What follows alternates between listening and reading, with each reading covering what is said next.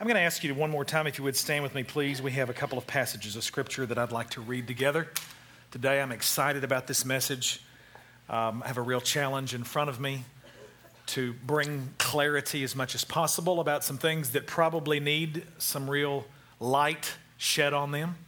And so this morning, I'd like for us to read from Romans chapter 12. The title of the message today is called Prophetic Confirmation. We're going to explain that. But let's get Romans 12, 2 together. Read with me.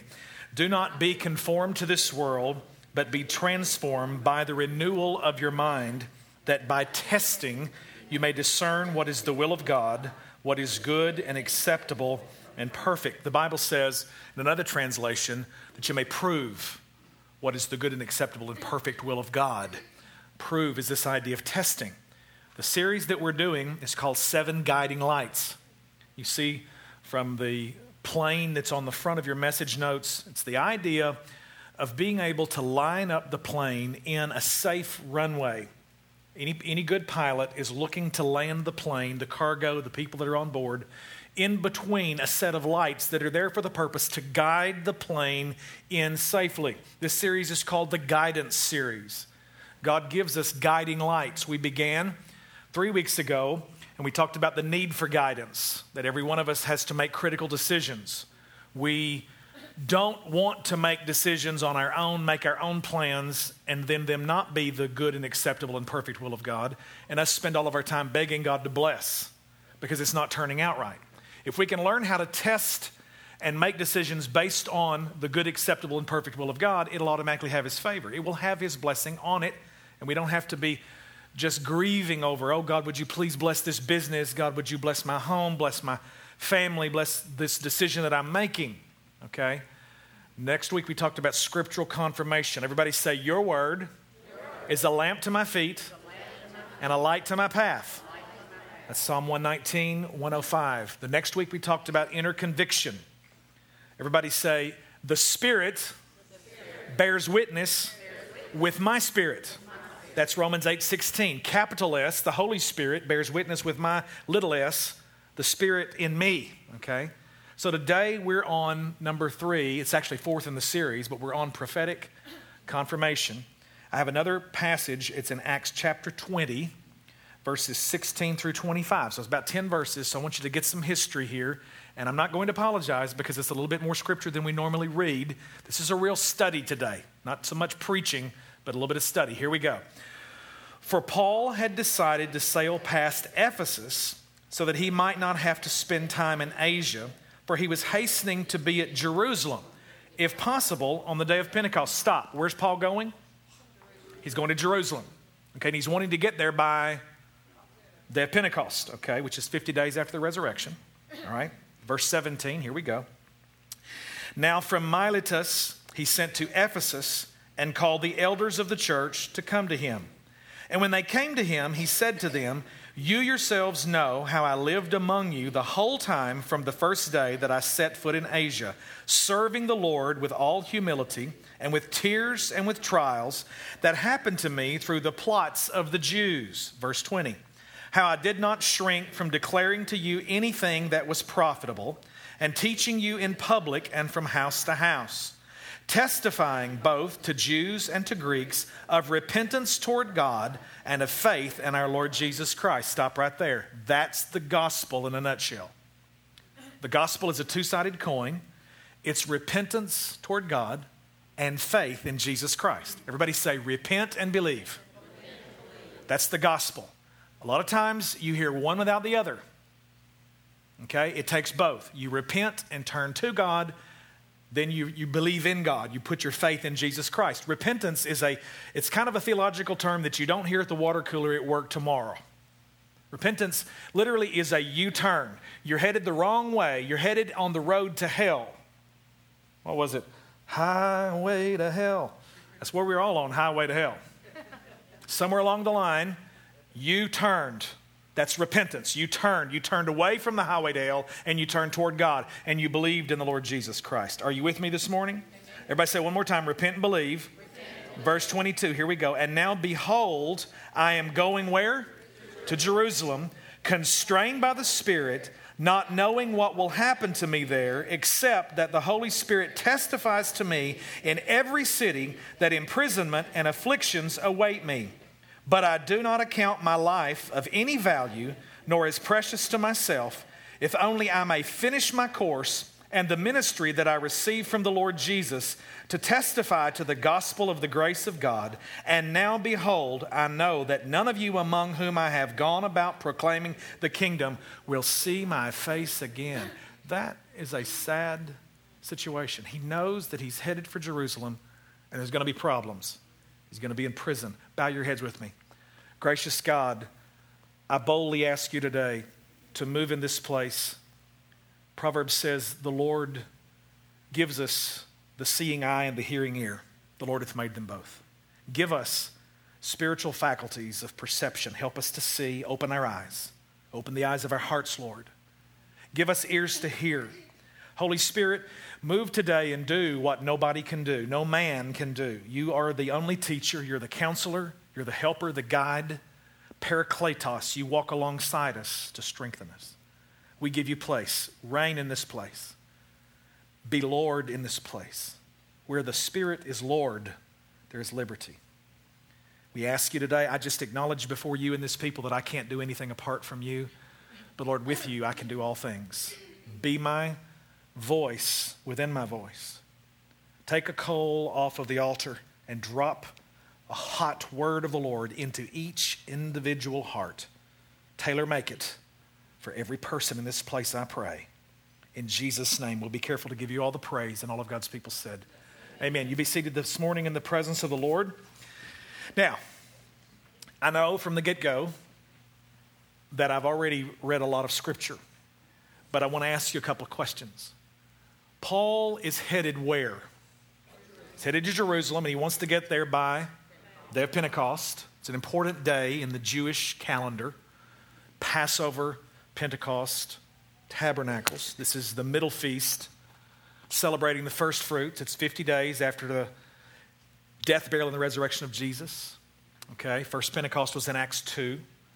Now, he has experienced some, we might say, resistance among some of the folks because they have sense enough to know this is not only an unction of the Spirit um, in what we're going to be talking about this morning with prophetic confirmation, but to some degree, it's just some common sense. They know that Paul is a marked man.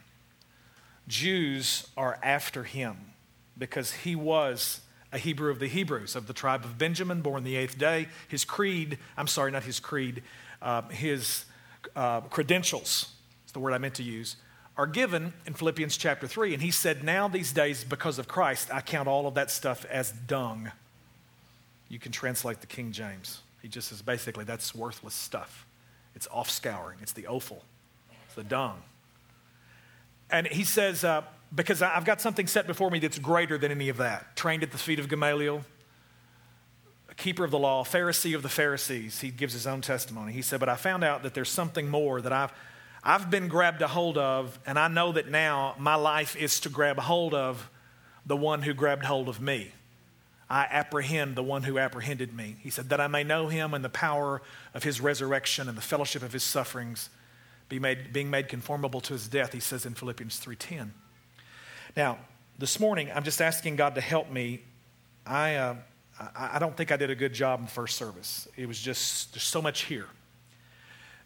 When we're talking about guiding lights, we're, we're looking at a guided, guidance system that God brought from the children of Israel, an external system.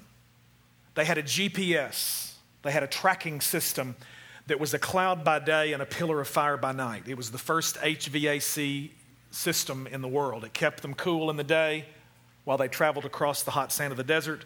It warmed them up at night due to heat radiation what would be 100 degrees in the day in the wilderness of that desert area could literally drop below freezing because of heat radiation and it would leave and they could freeze at night. And so it was a cloud by day that led them and it was a pillar of fire by night.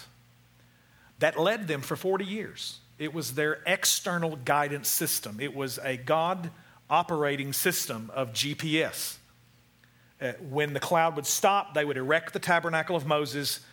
They would reinstitute the sacrifices on the brazen altar. And every one of those pieces of furniture in the tabernacle of Moses are a picture of the ministry of Jesus Christ. He became what animals could not actually bring forgiveness of sins. Jesus became the once and for all Lamb of God who took away the sins of the world. He was sacrificed on the brazen altar. We call it now the cross. But every one of those pieces is a picture of Jesus. Now, when the cloud would start to move, the Levitical priests had trumpets, and they would pick the trumpet up and set it to their mouth. And there was a sound that a trumpet would give that was a sound to go into war. There was a different signal of the trumpet that would give them a signal to pick up and move the camp. And they were they had some amazing serve teams. They had their serve shirts and they had their serve teams, and specific groups would go and take down certain things and pick up and move. If anyone liked a particular place, maybe it was at Elim with the 70 palms, and somebody said, You know, I just, I'm tired of all this moving around, and I know that every time the cloud moves, it's basically God moving, but I really like it here, and I'm not going any further. And when the cloud picks up and moves on, and here goes the camp, the very place that used to be life to you now becomes death because the guidance system and the provision and the sustenance that was over you, that warmed you by night from the fire, that kept you cool by day from the cloud, that caused the manna of God to rain down from heaven, giving them something to eat. The man of God who had the rod of God in his hand, who smote the rock and out of it gushed water.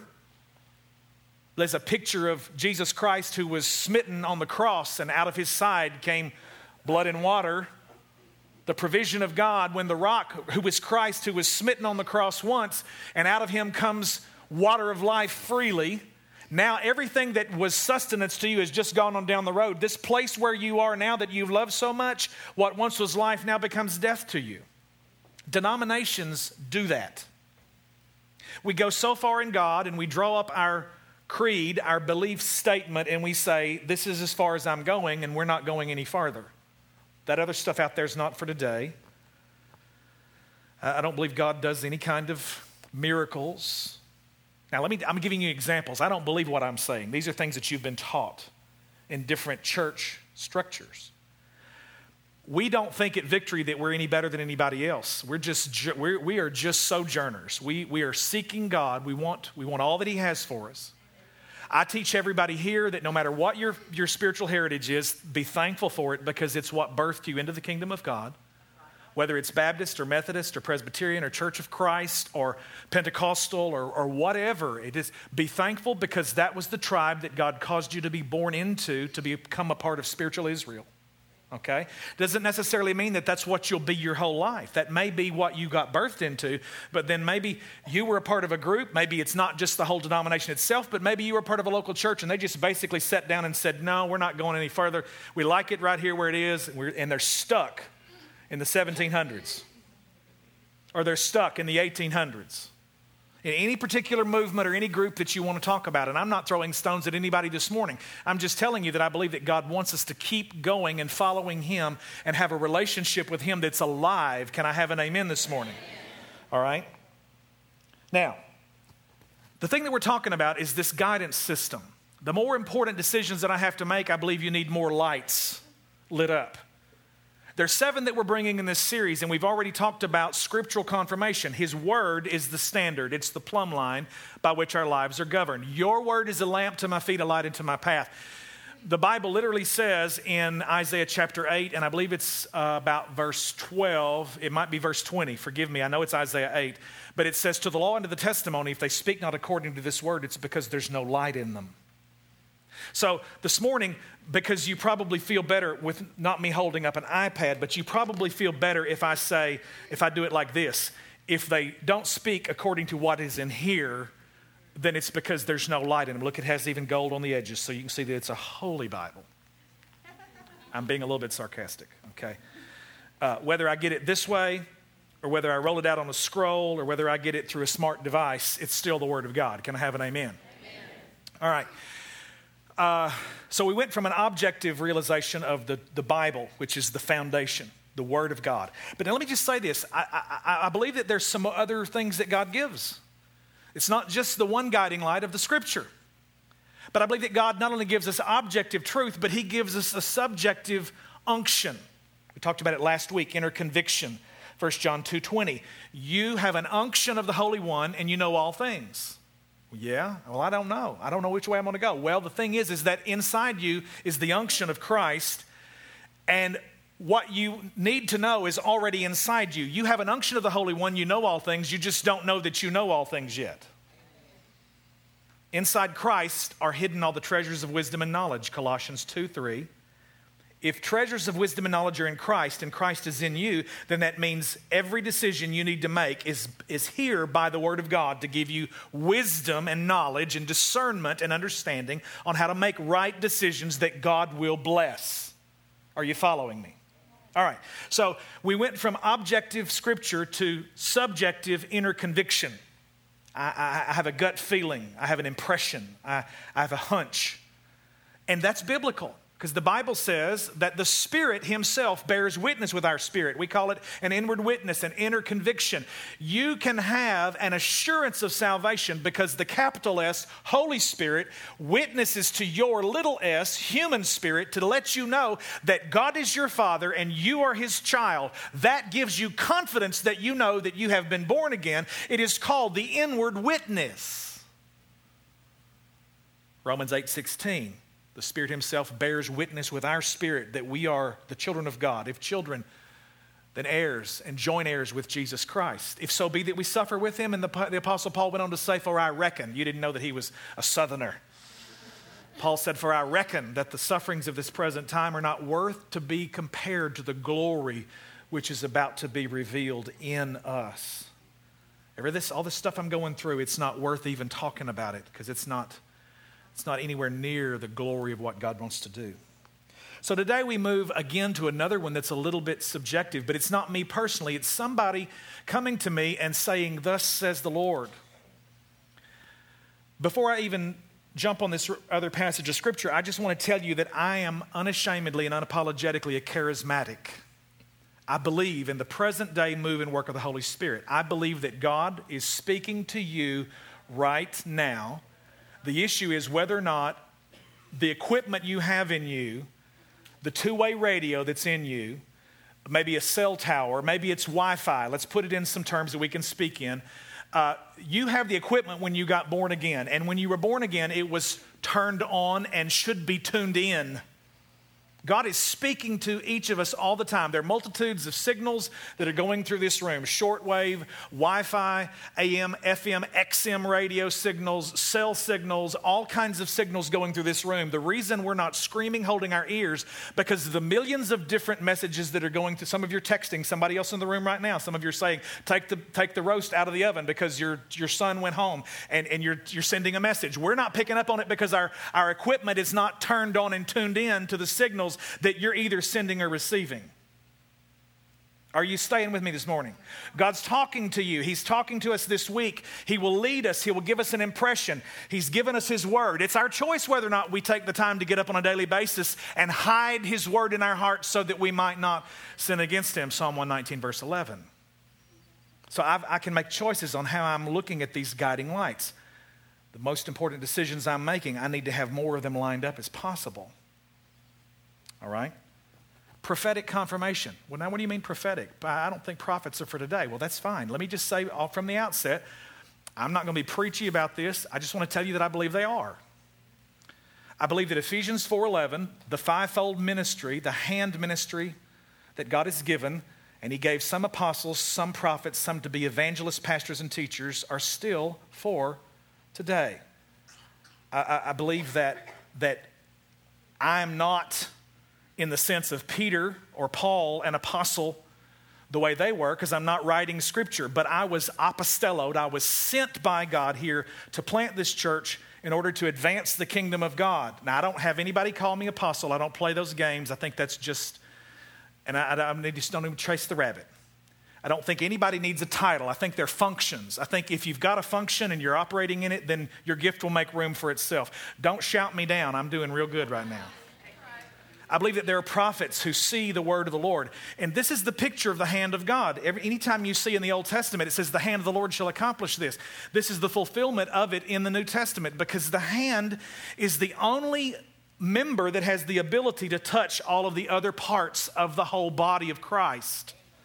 This hand can bring correction, it can bring it can cleanse, it can adjust, it can get things in place. I woke up this morning and there was disorder.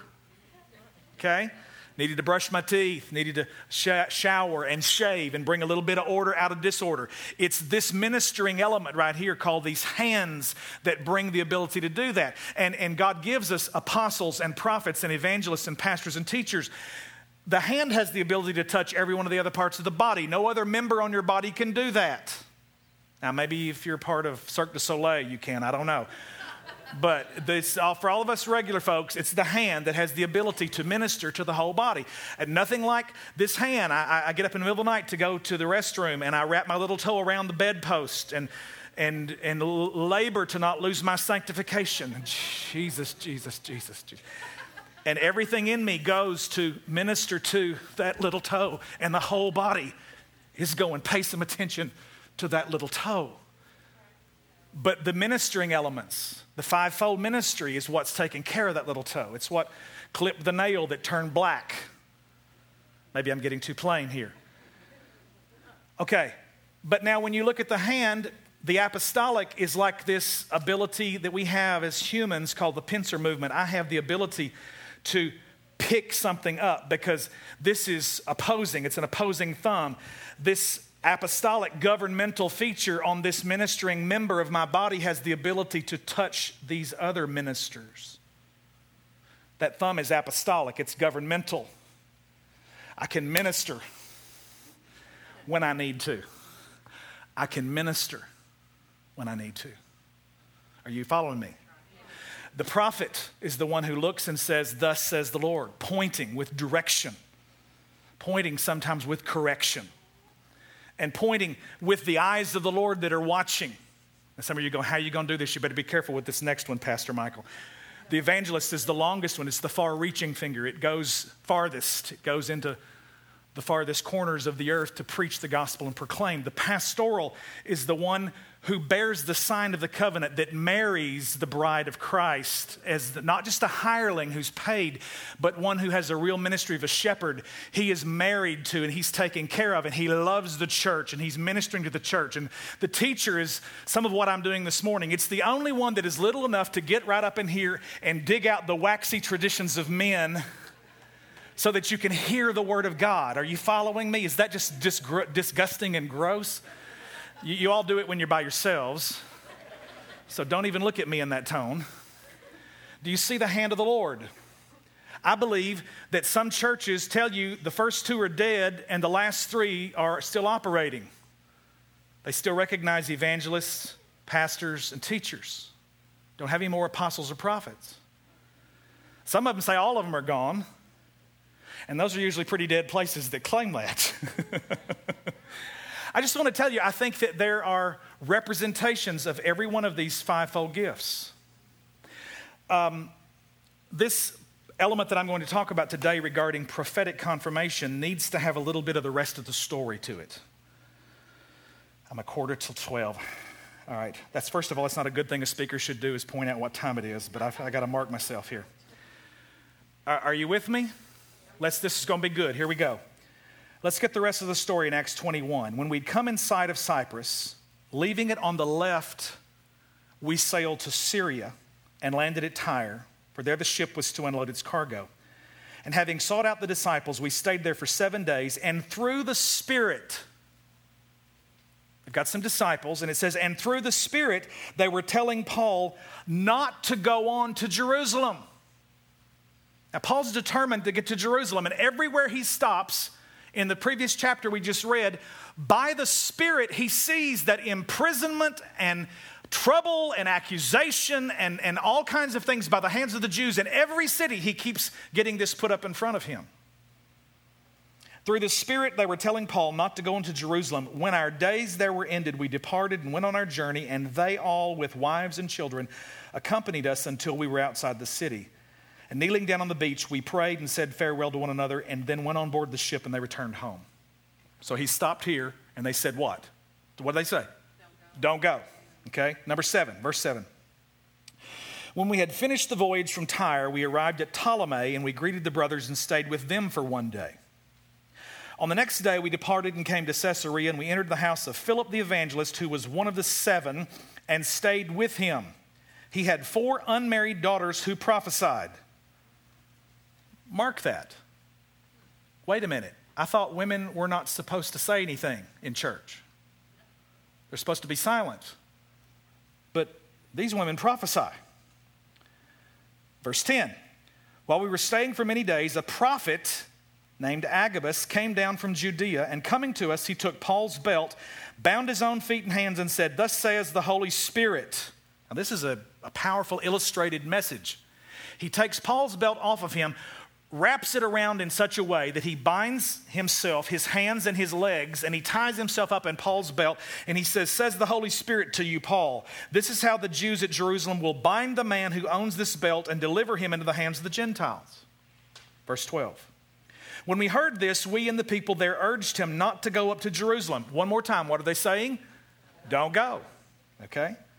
Then Paul answered, What are you doing? You're weeping and you're breaking my heart.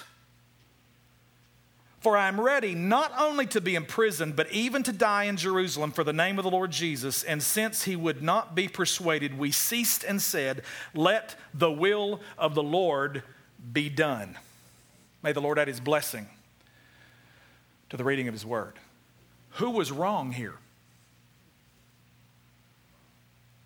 Was anybody wrong? Didn't Paul know from the beginning that he was going to encounter some problems if he went to Jerusalem? These people who were seeing by the light of prophetic confirmation, seeing something in the Spirit, God opening their spiritual eyes so that they could see to some degree into the future for Paul, were warning him, but they were taking a message that they were seeing, and then their interpretation of it and their application of it differed from what Paul's was. Paul knew that it was a dangerous day. It was the, the, the period of laying the foundation in the literal New Testament church. The Jews were after him. He was a marked man. He had been one who had persecuted Christians, gathered a pocket full of warrants, was headed on the Damascus road to go kill some more Christians, and Jesus appeared to him and knocked him off of his donkey. I just translated the King James for some of you. He got knocked off of his donkey and he has an encounter with God that changes his life, transforms his life. Now, he knows that if he heads to Jerusalem, he's going to have imprisonment. He's going to have a lot of problems. Every city he goes to, Spirit of God's moving in these churches, and there's a prophetic unction, there's a presence of the Holy Spirit, and they're seeing something. They're seeing a little picture. Gifts of the Holy Spirit are what we call in the in part realm. They're not complete because God is the only one who knows all things. God is omniscient. You're not omniscient. We are finite. He is infinite. Because God is and we're not, we will never be God. I, there will never be a time, even in heaven, in the eternity of eternities, where we will know everything. Because if that were the case, we would be God. Eternity will be the continuous unfolding of the ama- amazing grace and the goodness and the blessing of God. Ephesians 2 7 said, In the ages to come, he might show the exceeding riches of his grace in his kindness toward us through Christ Jesus. God's to blow your mind for eternity. And it just goes on and on and on and on because he's God and we're not. But he gives us these amazing gifts called the Holy Spirit we have, where we have the ability to tap into, just get a glimpse, just see a picture. And what's so important is, is that we learn to listen to godly counsel around us and let it, first of all, be governed by the plumb line of the scripture because God will never tell you something by His Holy Spirit different than what He's already written in His Word. Come on, don't patty cake, give God some praise. This is the way. This is the word. This does not change. It is, it is eternal. His word, Psalm 119, says, His word is forever settled in heaven. It is established. It is steadfast. It is unmovable. Yeah. Hallelujah. But now I have to learn how to pray and say, God, where are you leading me? Because the word is the primary guiding light. It's, it's better said, it would be like the two harbor lights for a boat captain to bring a barge into a harbor. And the big light out there is the light called the lighthouse. That's the word. It, is, it stands apart from the others. It, it is the one by which everything else is governed and guided. The word is final. We should go to it first and we should give it final authority. I, I really hate it when I hear people say, Well, you know, I've tried everything else. I guess I should pray and see what the word says. And I want to go, If you'd done that in the first place, you wouldn't have wasted the last 20 years. Are you with me? All right, so I just want to tell you right now that some of you have grown up in some churches that have told you that none of this stuff like these people are operating in is for today. And I just want to ask you, please show me in Scripture where it says that it's not. I'm not being sarcastic. I don't want to offend anybody. And you know what? I've read through the Bible every year since I was 18 years old, and I'm 51, some years reading through it two and three times. So I'm well up over 50 times read through in about every translation that is available. And I'm telling you, I've never been able to find a place yet that says, huh. I, I, just, I just want to tell you right now that if somebody truly gets born again and the Spirit of Christ comes into them and they get baptized in water and they're walking with Jesus and, and God delivers them and sets them free from a, a lifestyle of habitual sin and, and, and addiction and all these kinds of behaviors, and we get them into a place where they start to read through the New Testament, no one of those who has never grown up in church but comes in and gets saved and God's Spirit begins to work and operate in their lives, they start praying prayers and God answers them and miracles. God starts moving mountains for them. You want to know why? Because they open the word and with fresh eyes of faith, they actually go, Oh, wow, this is why Jesus died for me. If I will just have faith as a grain of mustard seed, I can speak to the mountain and it'll be moved and it'll be cast into the sea. And they start praying about things and God shows up for them because they're not filled with doubt and unbelief and religious tradition that has ripped the very faith of God out from under them. You won't take a new, I just got to settle down this morning because it just it just ticks me off when I see what religion has done to the hearts of people who've been born again, who've gotten the equipment, they have had it turned on and tuned in, and then somebody from the seminary or a cemetery or whatever who's filled with the traditions of men wants to sit them down and wrangle the scripture around and tell you, well, that's not for today anymore. And I want to go, now wait just a minute. The whole book of Hebrews says that the new covenant is better than the old in the old one, he healed people. You telling me that I've got a new covenant now that's better, but God doesn't heal anymore? Something's wrong with that kind of thinking. You want to know why people aren't seeing it? It's because it's not being preached from the pulpit. Because when you preach salvation, people get saved. When you preach that Jesus died on the cross to redeem you from the curse and you don't have to stay sick, and they start saying, God, I believe your word says, by your stripes I am healed. And they start trusting God for it. And guess what? No matter what the doctor says, the report comes back, and, and the doctor says, I can't explain this. I don't have the understanding to know what happened because last week the ultrasound showed there was cancer. This week shows that it's gone. I can't explain it. Well, let me tell you, I can explain it. It's the Almighty God that we put our trust in. Some churches you go to and they think the Trinity is the Father, the Son, and the Holy Bible. Some of you hadn't got that yet. I'll let it just, it, bounced back at me. Dribble, dribble, dribble the basketball, whoosh, show it, throw it again. Some churches you go to, they describe the Trinity almost as if it's Father, Son, and Holy Bible. They're scared to death of this mysterious, indescribable person of the Godhead we call the Holy Spirit. Most of you grew up in churches where you heard the hymns, the first of which the verse was about the Father, the second was about the Son, the third one was about the Holy Spirit, the fourth one was a summation verse writing great truth. Some of the greatest truth theologically is written in some of the old hymns of the church. And you know as well as I do, you've, gone, you've grown up in church where they sang the first, second, and the fourth, and they skipped the one on the Holy Spirit because they were scared. Oh, I'm preaching it real good. I know exactly what I'm talking about. Let me just tell you, I'm unashamedly I will tell you I grew up a Pentecostal. I have I don't continue to embrace some of the stuff that was a part of my heritage, but I want to tell you the experience is real. I just want to tell you right now, I speak in tongues. I pray in the Holy Spirit. I pray, and yes, God will give me a word, an unction. I'll sense it, I'll feel it. it, it and if it's God, it's never going to be contrary to what He's written right here. I, I have testimonies about how God has led me literally in picking up and moving out here, how he sold our house in North Carolina in the middle of a glut in the market where everything was just flooded. I mean, I, I, could, I, could take, I could keep you till six o'clock tonight telling you stories that would have you on the end of your seat. I want to tell you one story about a prophetic confirmation that came in my life. And that was when we first came here to start this church. That year before, I had, we'd gone to the beach. They would not let us get on a plane because Dawn was great with child. She was due to deliver in January, and we didn't come home Christmas that year to see our family because we couldn't get on a plane and didn't want to make the driving trip because, you know, any moment. Drew was coming like a Baptist rapture any minute. so we went to the beach and we prayed, and I fasted for a couple of days. And the Spirit of the Lord spoke to me and said, This will be the year you step out. It was 1988.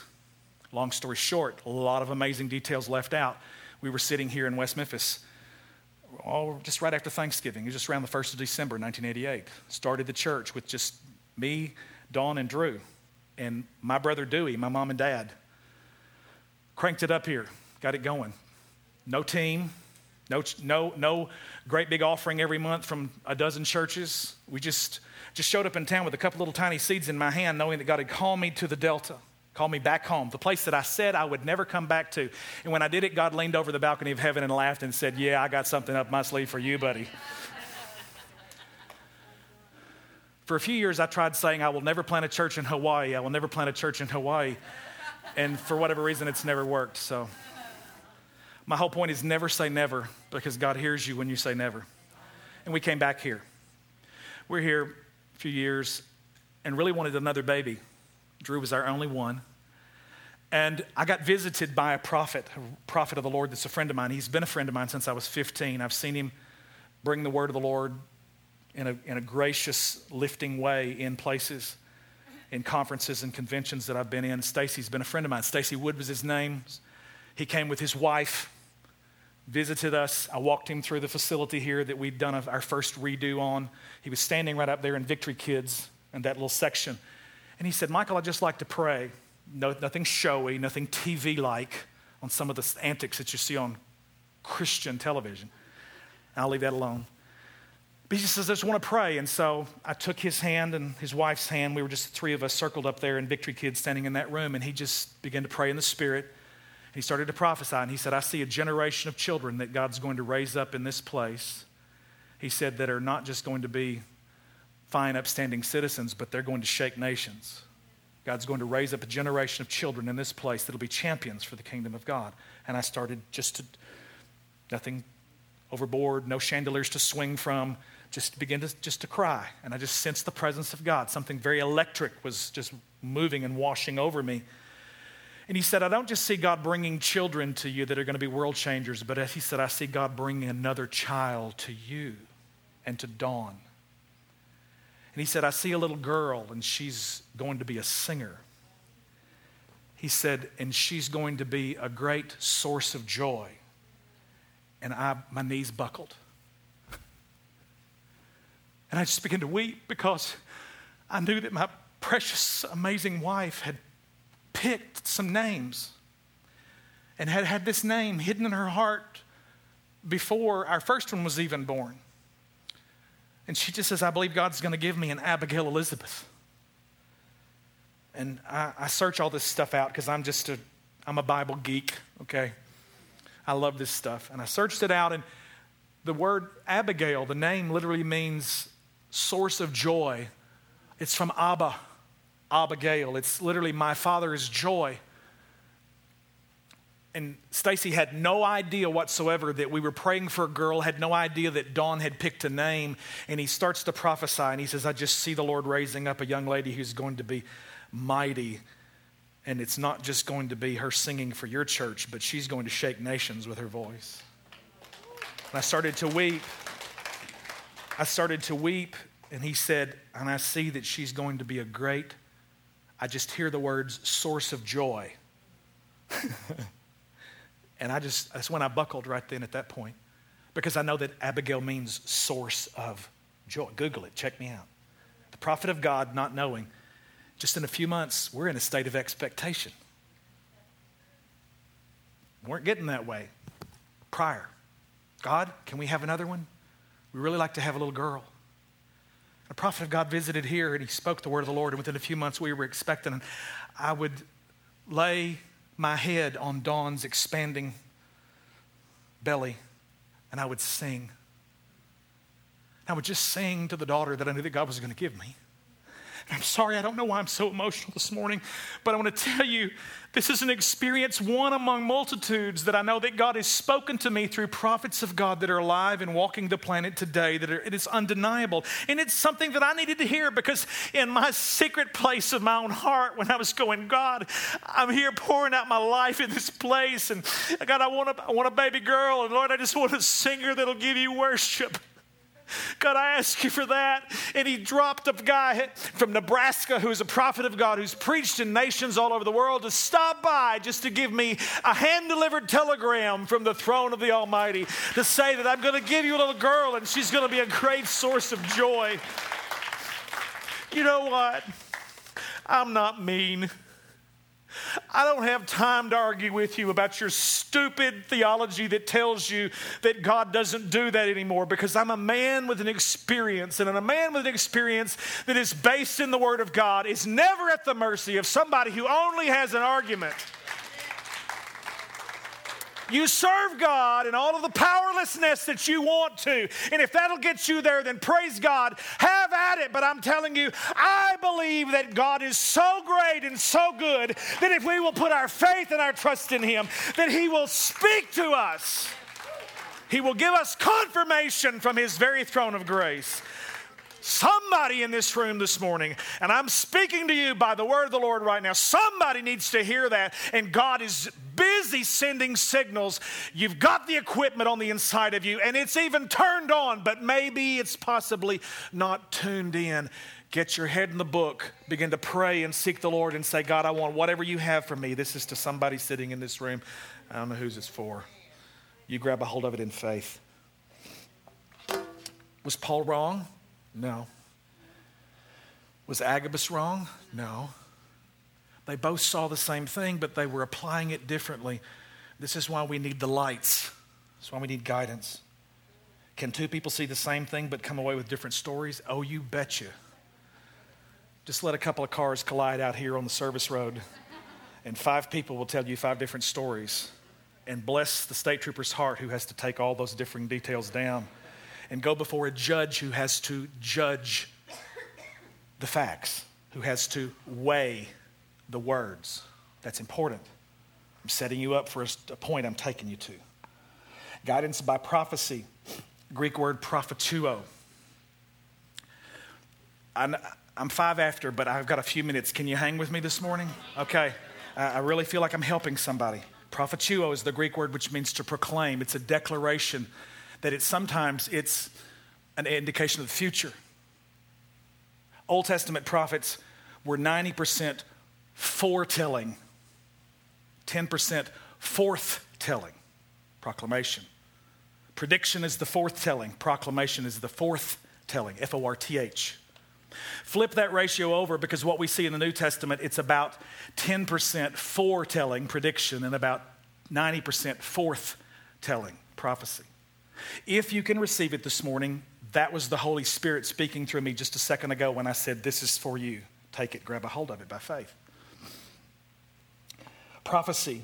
The Bible says in 1 Corinthians chapter 14, verses 1 through 3 pursue love and earnestly desire the spiritual gifts, especially that you may prophesy. Now, if you grew up in an evangelical church, you are very keenly aware of 1 Corinthians 13. It's the love passage. There abides these three faith, hope, and love. And the greatest of these is, King James says, charity faith, hope, and charity. Agapeo is the Greek word, agape, the kind of love that is unconditional. This is the greatest. These three abide, but this is the greatest love, okay? Now, if you grew up in a Pentecostal church the way I did, if the emphasis was on 1 Corinthians 12, and that was all about the gifts of the Holy Spirit three knowing, three speaking, three doing. All in part, but a gift, charismata. Charis meaning grace, mata meaning a piece of it, I'm a charismatic because I believe God has given us grace gifts that are still for today. Mata is like the idea when you sit down at Granny's table on Sunday and she cuts the pecan pie into eight mata.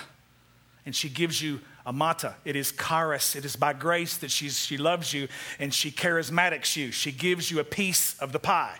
Every one of us in the room has a gift. Now, you may not be operating in it, but if you have the Holy Spirit living in you as a believer, there are gifts in you that very well may not be activated, but you have those gifts on the inside of you.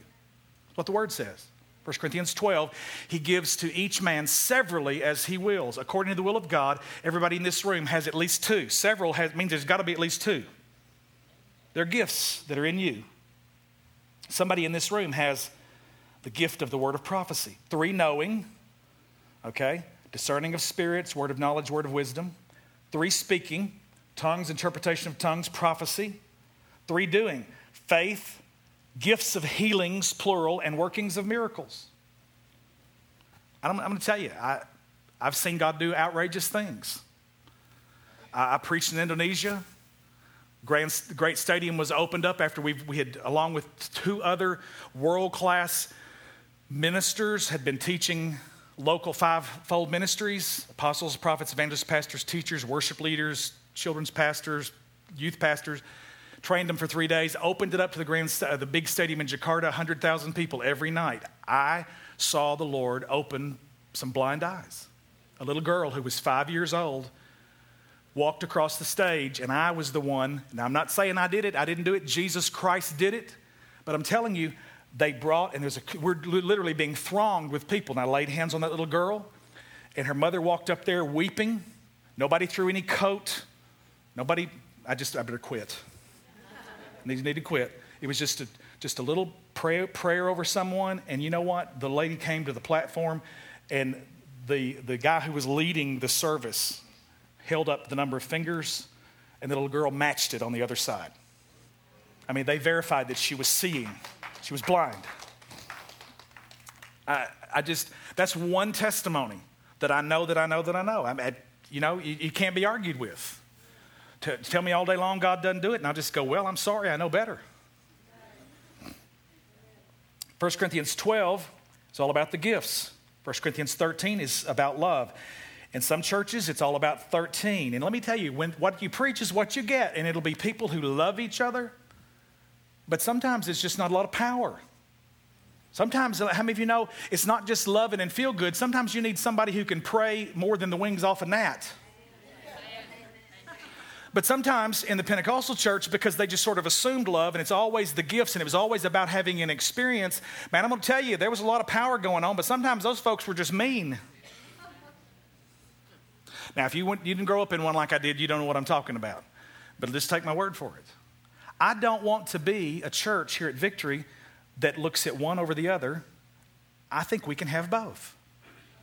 I think we can have the fruit of the Spirit, which is the character of Christ, I think we can have the gifts of the Holy Spirit, which is the power of Christ.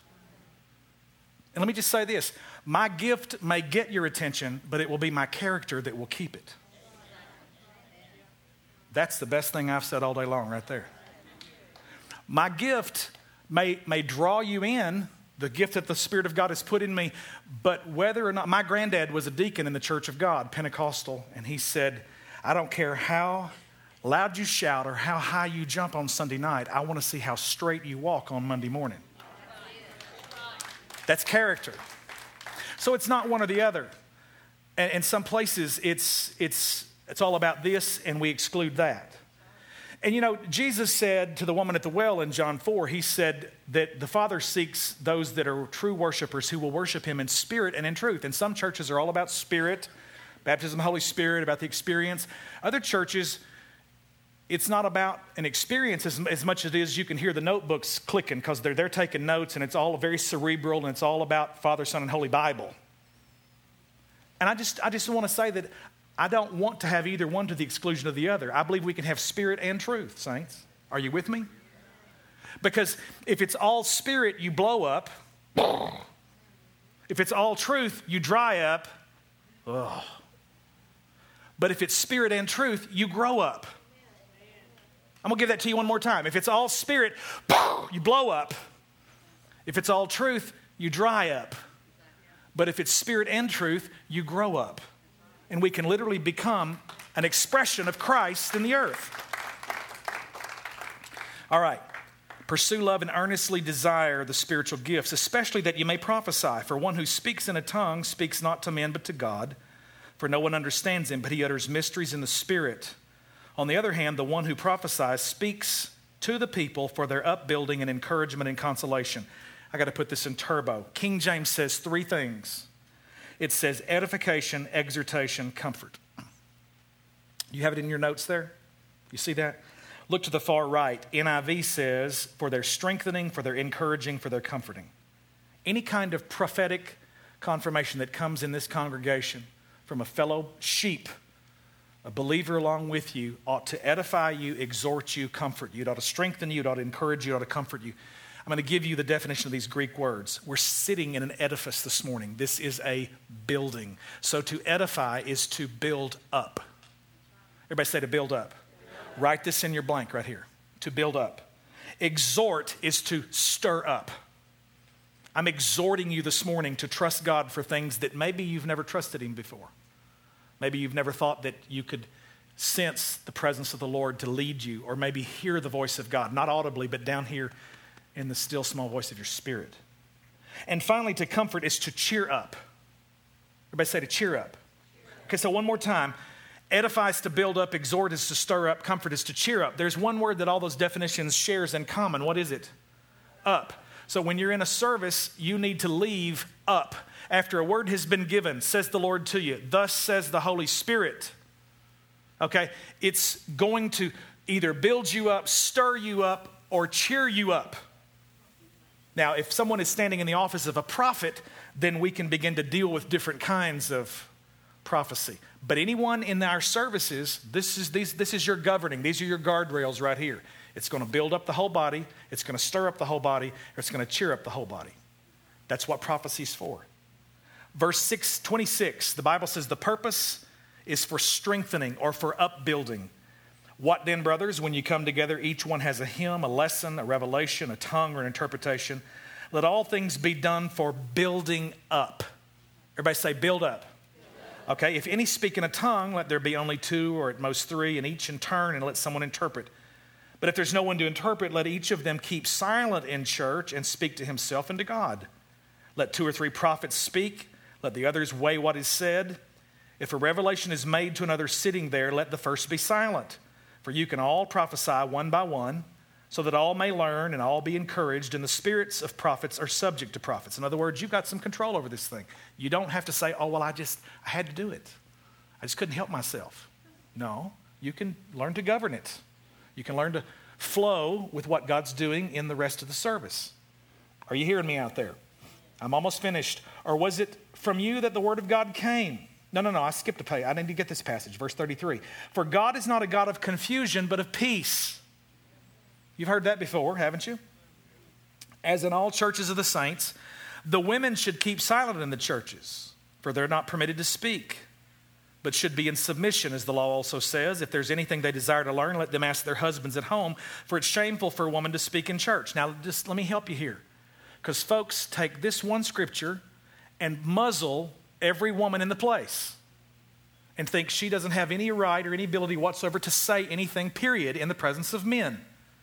But now, do you not remember the passage that I just read to you about Philip who had four daughters who prophesied? Do you not believe that 1 Corinthians 14 is connected to 13th chapter, that's connected to the 12th, that's connected to the 11th? Paul said in 1 Corinthians 11, verse 5, that any woman who prays or prophesies should do so with her head covered. But now, wait a minute.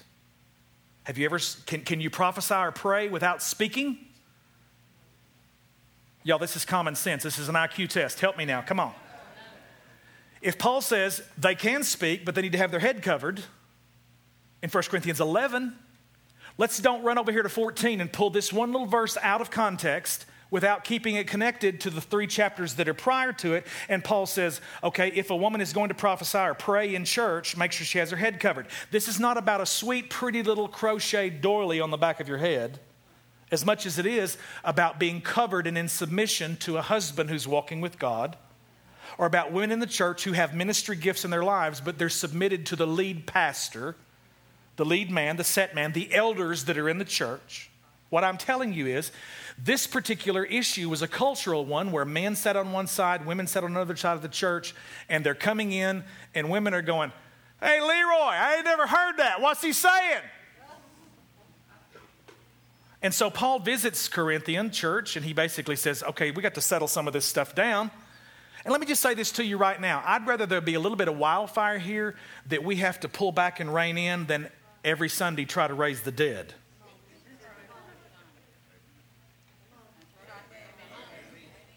I would rather people be eager because the Bible says, earnestly desire the best gifts. He says, be eager to prophesy. And too many times we've got people in places that basically you have just cut off half of the population of the church that may be gifted with wisdom, that may they're sitting there with gifts that aren't being used because of their gender. Now let me just I just want to say this. I don't want to offend anybody right now because I realize they're already stuff churning and pre- I'm creating more questions and that's okay because if I can drive you to the word then I've done what I've set out to do prove it. Any, if anything you believe is really truth, it can stand the scrutiny of some questions. Let's not be defensive. Let's learn to sit down with unbelievers and with other Christians who might disagree with us. And let me just say this, guys is this really an essential? Does it make a difference in your salvation if a woman talks or not? No, it doesn't. It's not an essential. We're not going to draw a line over this and fight and split a church over whether women speak or not. I just want to tell you right now, I believe a woman can do anything in the church the man can do except for rule. I believe she can preach. I believe she can prophesy. I believe she can pray. Just have her head covered. Why do I let Haley Vest, children's pastor, get up on this platform and preach to this congregation? Because she's standing up here under my authority, having her head covered, submitted to the leadership of this house. Do you hear what I just showed you right there from the Bible?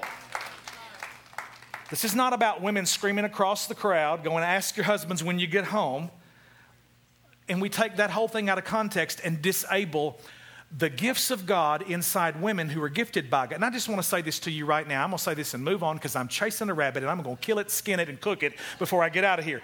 Hear me if, if you're sitting in this room and you really don't believe that Beth Moore and Joyce Meyer and Kay Arthur and Priscilla Shirer and Anne Lotz Graham, Anne Graham Lotz, Billy's daughter, and any number of other women who have amazing gifts of God to preach the word, and you are too proud, my brother, to think that God might use a female to speak something into your life, then you're just stupid. Now, you know what? Maybe your church doesn't do that and you know what? I would never get up and make an issue about that at your church. I'm just telling you this is how this is how we eat at the table at victory. Okay? Other folks down the street might do something a little different but i'm showing you from the word. Would god contradict himself? Why would paul write and say it's okay for women to prophesy propheteuo preach proclaim give direction from the word of the lord? If a woman can prophesy or pray with her head covered she's not doing it silently boys. It's about submission I would rather hear a woman of God who knows the word of the Lord, who's got the Spirit of God working in her life, than to just basically say, no, no, no, she can't do anything, but we're going to let this guy get up because he's a man.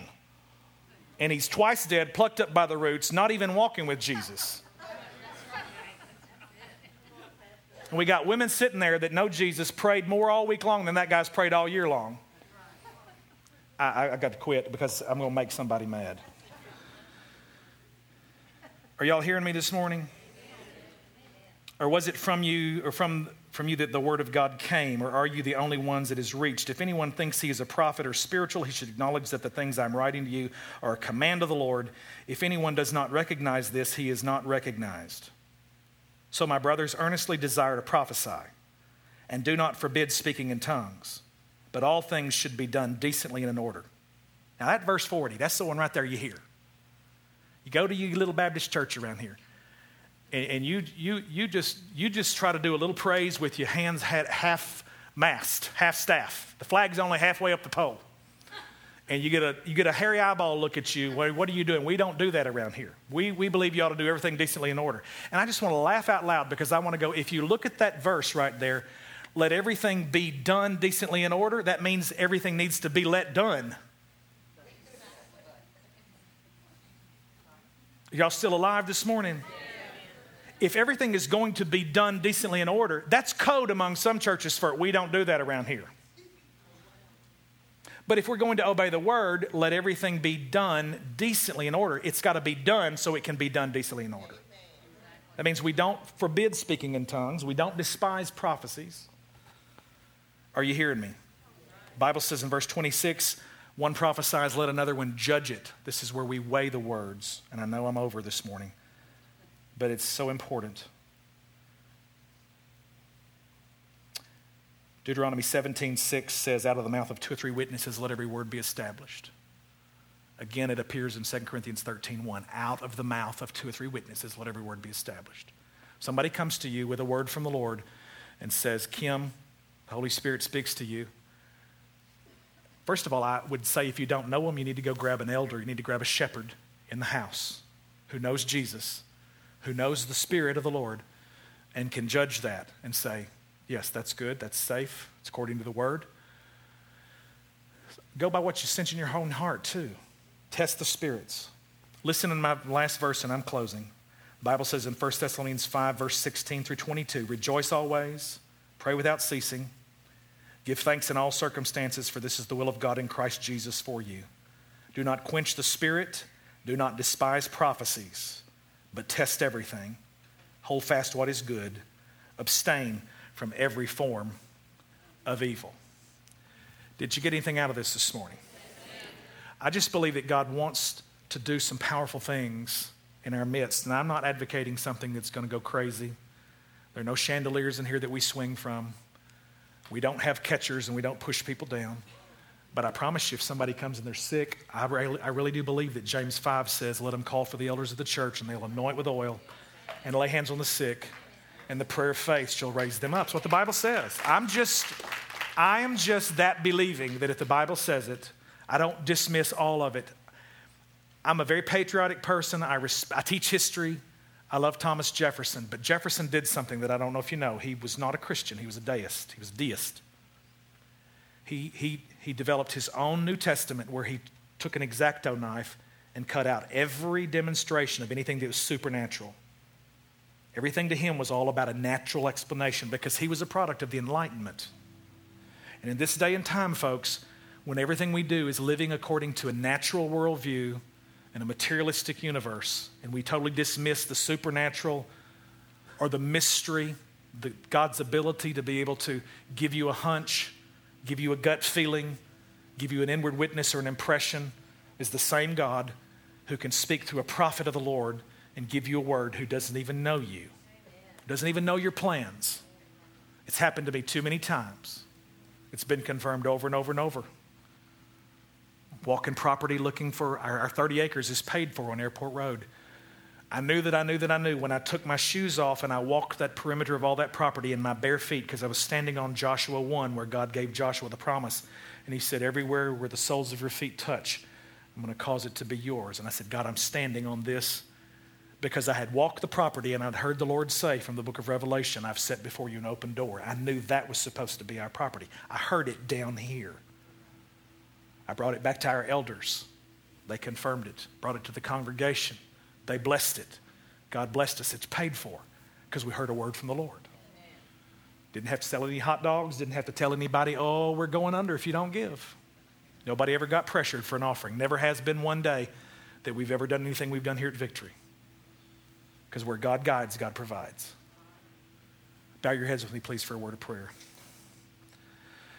Holy Spirit, help me today. I, my desire is to merely stir up some faith in the hearts of your people, to know that you're a supernatural God, you're an amazing God. Lord, who I believe reaches in amazing ways to guide us and speak words into every heart so that we make decisions that are blessed by you that we can test and know what is the good and acceptable and perfect will of God for our lives. There are people in this room this morning that are struggling. Jesus, take all of this teaching about prophecy and a confirmation and everything that we've been trying to bring some understanding today in some areas that, that people are not clear on. And Lord, in the middle of all of that stuff, I just pray that the word that you've given to each of these individually, it will be like a hot coal from your altar. You'll make them to know that right now, that they each are graven upon the palm of your hand, that you love them with an everlasting love. Lord, that you, you send out word to guide them in the critical decisions that some of the people in this room are making right now. Most important one you'll ever make is to do the very thing that Paul talked about, and that's the gospel. That's to repent and believe, to repent toward God, and to put your faith in Jesus Christ. With every head bowed, every eye closed, I would just ask you right now have you made that decision? Have you crossed that line of faith and said, Jesus, be my Savior, come into my heart, save me? I'm a sinner. I can't do this by myself. I turn from my past and I turn to you. Not going to embarrass anybody, not going to call anybody to the front. Heads are bowed, eyes are closed, nobody's looking around. If you would like to just be included in this prayer, just by showing your hand this morning, just as an act of faith, no one's looking around. Yes, I see that hand. Anyone else? Yes, another one on the back. I see your hand. Yes. Anyone else? Father, in the name of Jesus, thank you that you are such an amazing, awesome God, that you loved us so much that you gave your Son, Jesus Christ, to die for every one of us. Poured out your wrath upon him. Literally had him pay the penalty of the sins of the world so that we could walk in acceptance. He was forsaken Jesus, I thank you right now that these who've raised their hands to say, I'm crossing that line of faith, give me wisdom, give me guidance, Holy Spirit. Come in and save me. Change my life, transform me. Just ask you, oh God, to do what no man can do. Holy Spirit, you're working and moving in some hearts right now. In Jesus' name. Every head still bowed, talking to believers now. This has stirred you today to trust God. You've, some of you have been sensing an impression of the Spirit of the Lord. Maybe something's opened up in the Word you've never seen before. Maybe you've been praying and you've just felt an urge of the Spirit and you've not really known how to deal with it, how to trust it, because you've been in a church that's never taught you how to be led by the Spirit of God. This morning, I just believe God wants to activate. If you're a believer and the Holy Spirit's inside of you, He's brought with Him the gifts, and they just need to be activated. And you know what all, that means right now is you just say, Lord, I want everything you have for me. I want to learn how to be led by your spirit. I want to learn how to walk. I want to hear your voice in my spirit. I want you to hear. I want, the Bible says his sheep hear his voice. It's not a crazy thing to ask for. Some of you need some wisdom, some guidance. Believers, I'm talking to right now. Anybody in the room, with you just showing your hand, you want to have prayer right now, and there are several around the room going up. Yes, Father, thank you in the name of Jesus for these who love you. They're believers, they're walking with you. I ask in the name of Jesus just for a fresh filling of the Holy Spirit. Just hit the, the restart button on their computer, Lord. Boot them up again. In the name of Jesus, just clear out all the junk that slowed them down. Thank you, Lord, that you cleanse our hands and purify our hearts and give us, Lord, a clear channel to hear your voice. Let us open the word and let it just explode and come alive in us. Thank you that you've taken us to your banqueting table today and you've fed us. Lord, let the Holy Spirit just be made evident. Lead and guide these. Lord, some of them are going to dream a dream, some of them are going to see a vision, some of them are going to feel a prompting or a leading, and some of them are going to see the, an overwhelming sense of the peace of God come over them, just to lead them in a certain direction that is your will. Lord, thank you that every bit of that is governed by your scripture, by your holy word. Guide us, we pray, in Jesus' name. And everybody said,